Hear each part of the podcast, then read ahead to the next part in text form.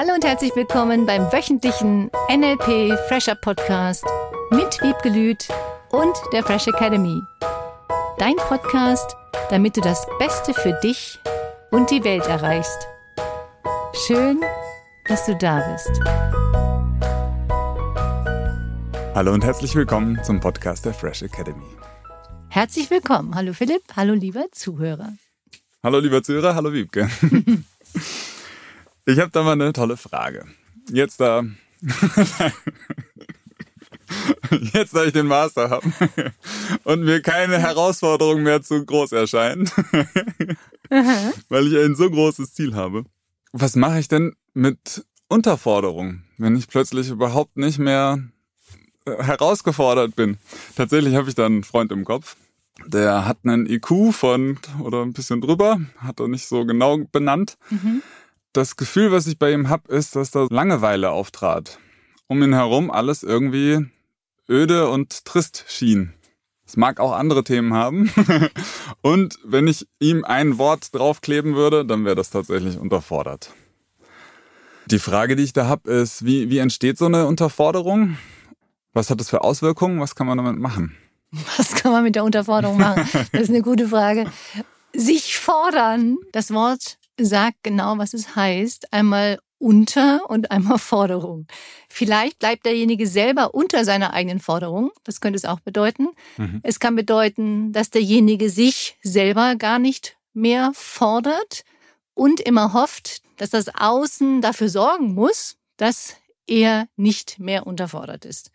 Mhm. Ich kenne viele Menschen, die auch einen hohen IQ haben, oder IQ, wie auch immer du das sagen möchtest, oder auch EQ, auch das gibt's ja, die extrem viele Dinge tun, die sich selber immer wieder fordern, die neue Dinge dazulernen, die ein unglaubliches Wissen und Können in unterschiedlichen Bereichen haben, weil sie genau das hassen, sich unterfordert zu fühlen. Ja.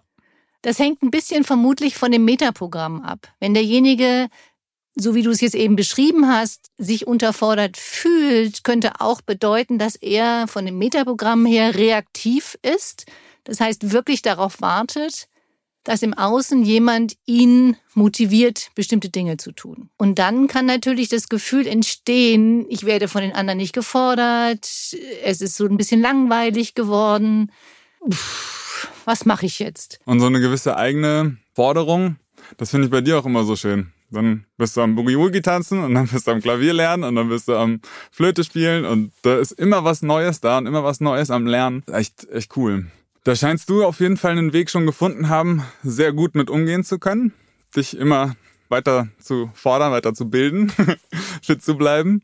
Jetzt frage ich mich, wenn jemand das noch nicht so ganz gelernt hat, zum Beispiel sehe ich da eine Schulklasse vor mir mit 30 Leuten, mit 30 mhm. jungen Menschen, da wird es mit Sicherheit auch Einzelne geben, die da über dem Durchschnitt liegen und per Definition quasi unterfordert sind.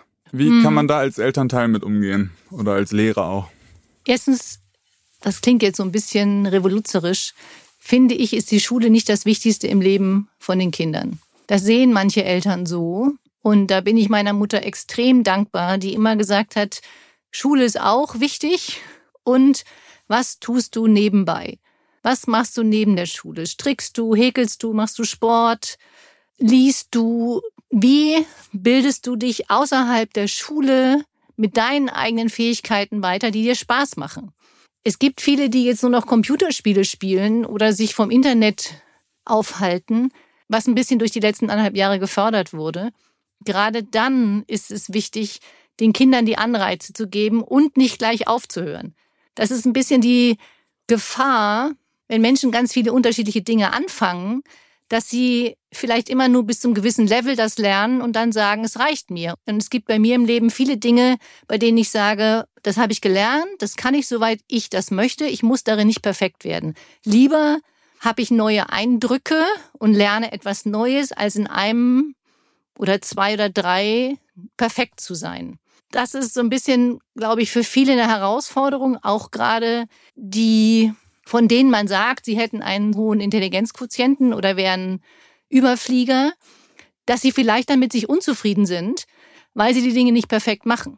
Das ist eine Gratwanderung zwischen Zufriedenheit haben, mit den Dingen, die du lernst und die du anfängst und die du beginnst, deinen Anspruch an, wie willst du etwas können. Und da liegt es an der Entscheidung, die du triffst, wie viel Zeit steckst du in diese Dinge, die du lernen möchtest. Das liegt an deinen Werten, was dir wichtig ist. Das liegt an deiner Zeiteinteilung. Das liegt an dem Bewusstsein, wie du deine Prioritäten setzt. Ich kann immer noch nicht den Boogie Boogie so, wie ich ihn können will. und die bleiben dran. Und du hast gute Gefühle damit. Und ich habe gute Gefühle damit, das stimmt. Ja. in dem Moment, in dem ich dann Klavier spiele, macht es mir unglaublich viel Spaß. Hm. Wie jetzt den Kindern das beizubringen ist, wie sie ihre Begeisterung hochhalten und weiter lernen, das hängt ganz, ganz viel von den Eltern ab. Wie begeistert sind denn die Eltern von den Dingen, die sie tun? Wie begeistert sind sie vom Wandern, vom Klettern, vom Fußballspielen, von all diesen vielen Dingen, die die Kinder nachmittags tun könnten? Und auch mal diese Langeweile auszuhalten. Kinder müssen nicht immer von morgens bis abends beschäftigt werden und dieses Gefühl von Ruhe, von Stille einfach mal auszuhalten, da ist die Frage, wie sehr leben die Eltern das ihren Kindern vor? Auch einfach mal nur zu sitzen, zu gucken. Ich habe neulich wieder am Wasser gesessen, am See. Das ist so wunderschön und die Kinder tun immer irgendwas und spielen. Es gibt auch Kinder, die sitzen einfach auf ihrem Stand-up-Pedalboard, gucken aufs Wasser und beobachten, im Wasser, was es alles gibt. Ich glaube, dass die Kinder diesen natürlichen Instinkt haben. Und die Frage ist, wie die Eltern damit umgehen, wenn die Kinder etwas lernen wollen, wenn sie irgendwas Neues machen wollen. Sagen sie immer, das hast du schon mal gemacht, oh, bleib doch mal an dieser einen Sache dran. Da diese gute Balance zu finden, zwischen neuen Dingen anfangen, an bestimmten Dingen dran zu bleiben und gleichzeitig die Begeisterung groß zu halten für neue Möglichkeiten. Das ist die Herausforderung. Mit der Begeisterung, das kann ich sofort nachvollziehen. Und das merke ich auch in den Seminaren. Sobald da die, die Freude und dieses Begeisterungslevel steigt, dann macht das alles so viel mehr Spaß. Und hinterher denke ich mir, boah, krass, was habe ich denn alles gelernt? Und erinnere mich auch viel lieber dran, weil das ja mich auch wieder an diese mhm. Begeisterung erinnert. das ist echt, echt total logisch jetzt, seitdem ich das erlebt habe, das so zu verstehen. Das natürlich vorgelebt zu bekommen als Kind ist unheimlich wertvoll, stelle ich mir vor, weil das dann von vornherein schon drin ist, mhm. sag ich mal. Was ich jetzt noch spannend finde, ist dieser Unterschied A, Balance, was heißt das, auch was das Dranbleiben angeht, und B, dieses, wenn das Kind jetzt nur auf dem Sub rumliegt und überhaupt nicht beschäftigt wird, ist ja schön, wenn es mich gerade nicht nervt und wenn es äh, sich nicht langweilt und mich dann mit einbezieht sozusagen. Wo siehst du da das Potenzial des Kindes, wenn es einfach jetzt gerade nicht beschäftigt wird, wenn es gerade nicht gefordert wird von mir als Elternteil? Ein sehr guter Anhaltspunkt ist das, was du gerade gesagt hast, ist die Begeisterung. Wie sehr bist du begeistert von den Dingen? Wie sehr bist du begeistert von neuen Sachen, die du lernst? Wie sehr bist du begeistert von deiner Umwelt? Ich glaube, dass Unterforderung nur dann entsteht, wenn Menschen nicht mehr begeistert sind. Es gibt so viele Dinge auf dieser Welt, für die du dich begeistern kannst. Ob's Delfine sind, Tiere, Menschen, Technik.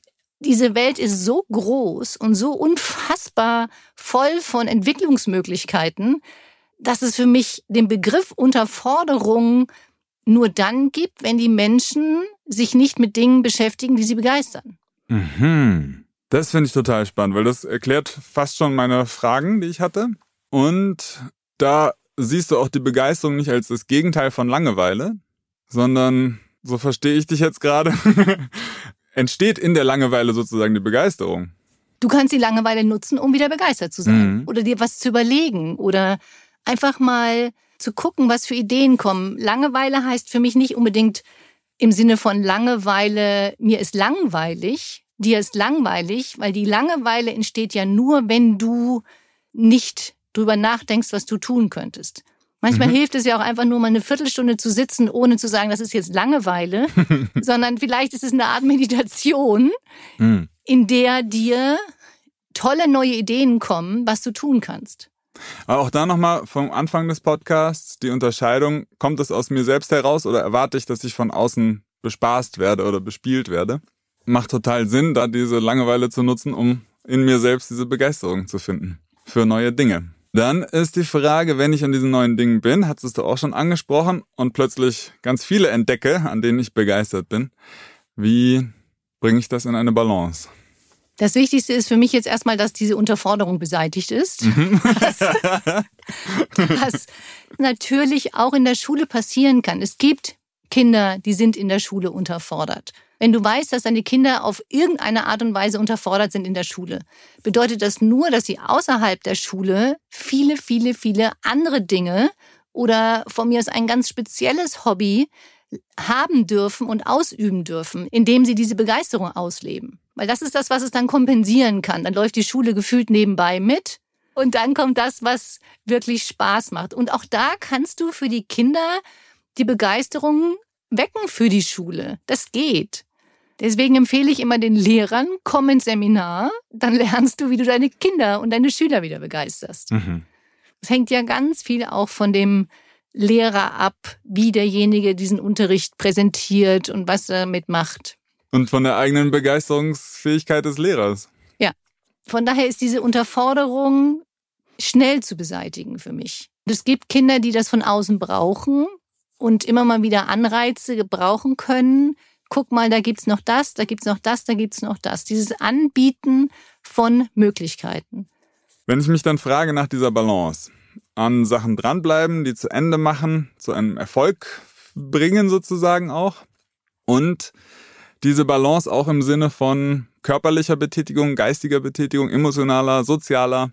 Da gibt's ja ganz viele Bereiche, die da plötzlich aufgehen, wo, wenn ich jetzt nur in eine Richtung arbeite, so stelle ich es mir mal vor, die anderen Bereiche eventuell in eine Unterforderung reinrutschen. Ich stelle jetzt mal folgende These auf. Ja. Wenn du jetzt irgendwas Neues anfängst und das ist ein tolles Ziel von dir und du bist total begeistert und auf dem Weg dahin des Dranbleibens gibt es bestimmte Aufgaben, die nicht so viel Spaß machen, die dich vielleicht tatsächlich in deiner geistigen Fähigkeit, vielleicht auch in der körperlichen, je nachdem, was du tust, unterfordern. Mm, mhm. Ja, das gibt's auch. Das könnte bedeuten, dass manche Menschen, die sich dann unterfordert fühlen, sagen, da habe ich jetzt keine Lust drauf, weil es fordert mich nicht genug und deswegen tu diese Person diese Dinge nicht mehr und erreicht dann ihr Ziel dadurch nicht. Das heißt, mangelnde Zielerreichung durch Unterforderung. Beziehungsweise ist das eine Interpretation von Unterforderung. Denn eigentlich ist es eine Herausforderung, die Unterforderung zu überwinden, um dann das Ziel zu erreichen. Ja. Spannend, ja, stimmt weil derjenige sich unterfordert, selber. Und du kannst es interpretieren, auf welche Art und Weise du es immer möchtest. Zu sagen, weil ich unterfordert bin, mache ich bestimmte Dinge nicht, könnte auch eine Ausrede sein.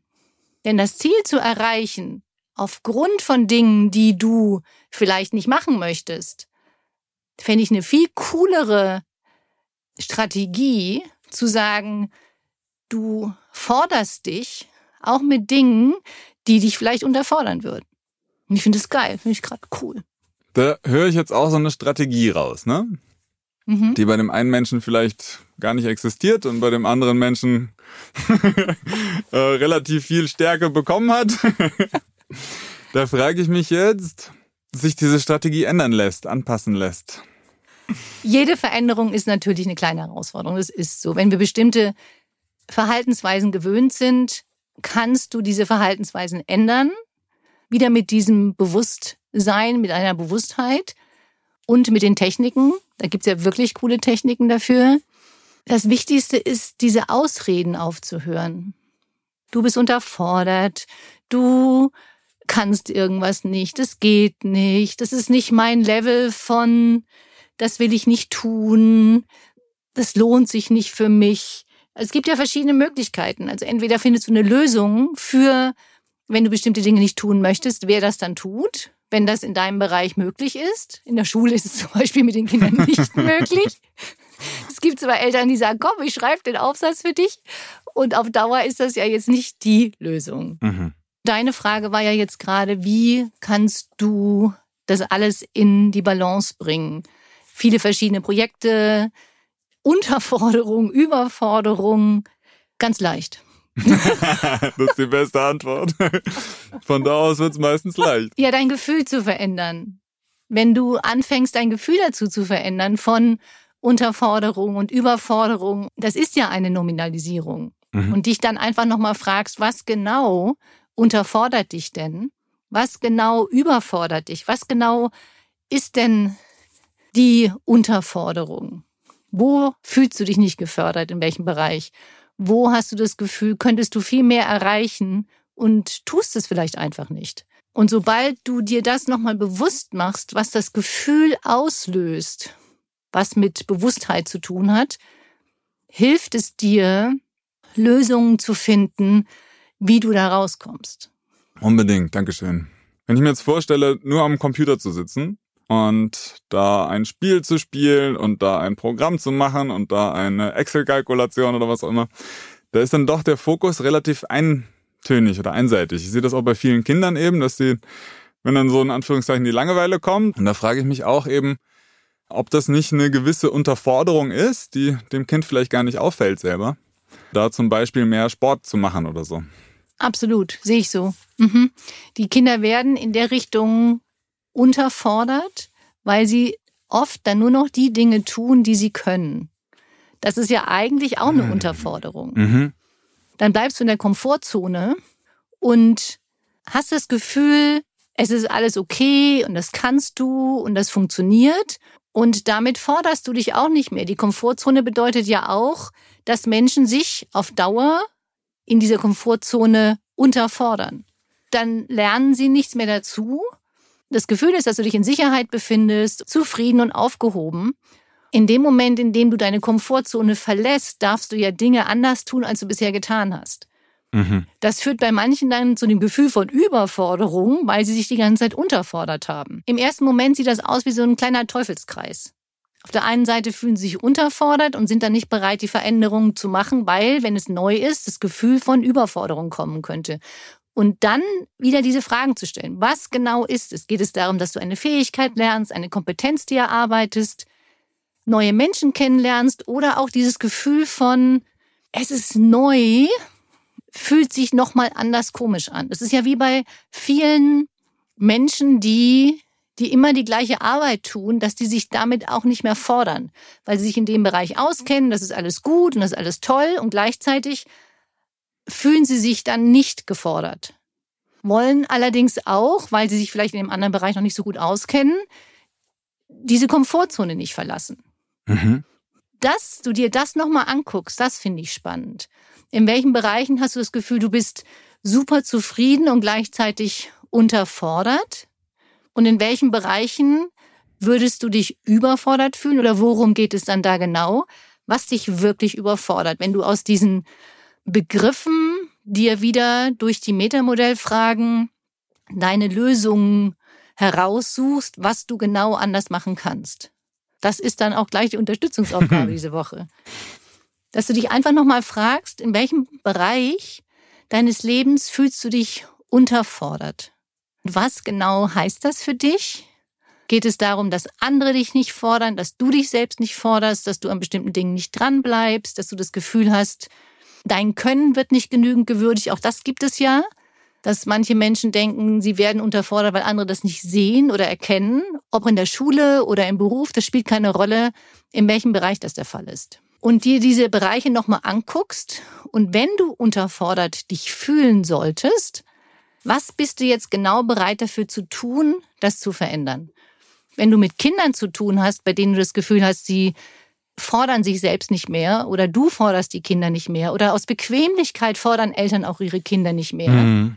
Weil sie dann denken, oh nein, dann habe ich ja auch viel mehr zu tun, dann müssen die meine Kinder dahin fahren, dahin fahren, dahin fahren. Da auch nochmal hinzugucken, was tust du aus Bequemlichkeit vielleicht nicht mehr. Mhm. Wow. Hm. Das ist eine gigantische Folge, was da alles drin steckt. ich gehe nochmal so im Schnelldurchlauf durch. Wir haben mit der Frage angefangen nach dieser Unterforderung und da kamen ganz schnell Metamodellfragen, Nominalisierung. Was heißt das genau? und diese Unterscheidung eben, ist da vielleicht diese Erwartung da, dass von außen ich irgendwie gefordert oder bespielt oder bespaßt werde, statt mhm. dem mich auch mal langweilen können und von innen irgendwo diese intrinsische Motivation, Begeisterung für das, was mich begeistert, eben wieder zu entdecken.